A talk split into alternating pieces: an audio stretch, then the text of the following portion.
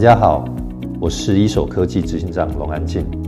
每一项新事业都是开始于一个美好的想象，但是百分之九十以上的创业都是以失败收场。失败不是一件丢脸的事情，反而是必要的过程。早期的小失败比较容易承受，然后再站起来。这一期要跟大家分享我过去的两段失败的创业故事，以及他们带给我的养分。我读了两个硕士，然后就是第一个硕士是在在北医的时候，北医的第二年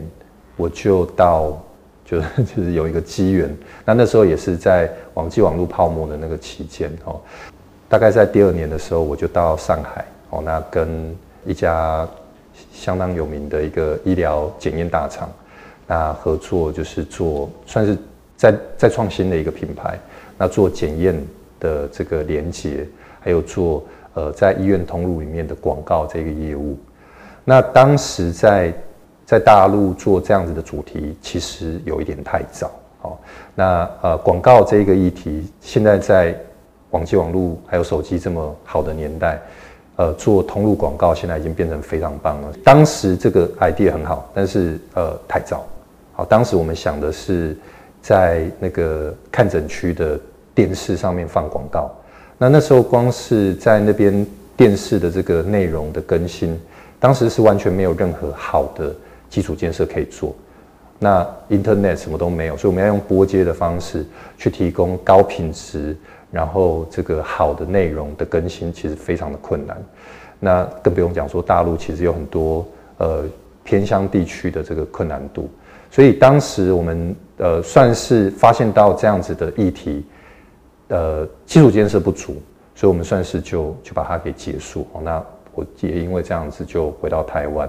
第二次的创业，呃，主要是因为我们知道说，原来创业的点子，呃，是会被接受的。好，那大家也都，嗯，就觉得觉得觉得年轻的时候什么问题都可以解决。所以我第二次创业其实就，呃，跟几个呃北医的同班同学或者是学长姐，我们就合作做了两个主题。那这两个主题在当时台湾工业银行跟呃软银的这个创业大赛，我们都拿到大奖。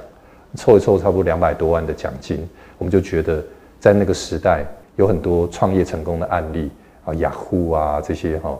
在 Google 还没有还没有大变大的年代，我们就发现到说，呃，创业应该可以成功，所以我们也也自己又再创业了一次。当时的这个主题呢，从现在再看，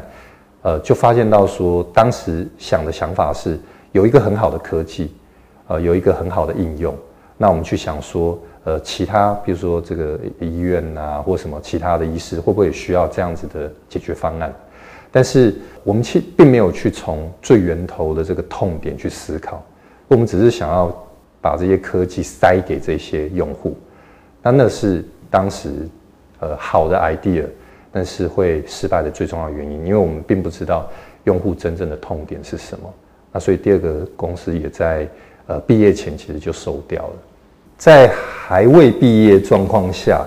其实确实是有出生之犊的这种概念。当然，当时也会觉得说，我可能浪费几年，可能我在下一个工作不见得就可以找到很好的工作哦。就是可能其他的人也会担心创业的这个经验。但是当时的创业有一个有一个氛围是，现在不做，以后就没有机会做。当时其实也是这种，就是冲了再说的这种概念。我们在那样子年轻的状况，那家里家境也不是真的很好，所以可以就是什么把这个家里的这种什么棺材本拿出来用，所以大概就是一个输了就重来这样子的概念。第二家公司完完全全是靠自己得奖、自己募资，然后自己经历过整个完整的创业过程。第一次比较像是被邀请去做创。就是共同创办，那第二次是完全就是自己创办，所以第二次的感受比较不一样。当时在结束之前还有好几笔钱还没收回来，其实是他应该是要可以继续的，所以第二次的失败是创办人之间的早期的那种抽资啊，哦，就是我就是觉得我看了觉得不行，那我先抽资再说这种概念哦，那这一个这样子的一个抽资，我们就是不甘心。那不甘心就是受不了没有薪水的伙伴就直接走了。那我其实还多撑了半年，这半年还不断的努力，继续的去周旋那个还没完成的案子，把钱给收回来，甚至继续找新的机会。当时还没娶进门的老婆提醒我说，该是一个断点，我们才我才真的下定决心结束。当时的角度就是，既然创业了，就是跟跟公司共存亡这样的概念。所以那时候完全没有停损点的概念，没有出场点的概念，也没有停损点的概念，就是一股想要继续，就是想要把它冲到底的冲劲。当时是一个很有憧憬、很有热情的状况，但是严格上来说，没有真正的人脉，人脉不见得是真正客户的人脉，还有帮忙解决问题、各种各样的问题的人脉。还有当时没有成功的经验，所以其实很多东西真的就是不懂，就是完完全全自己去靠冲撞。那我真要说，就是年轻的时候创业能成功的，与其说很厉害，不如说真的是机缘跟运气，这占了绝大多数。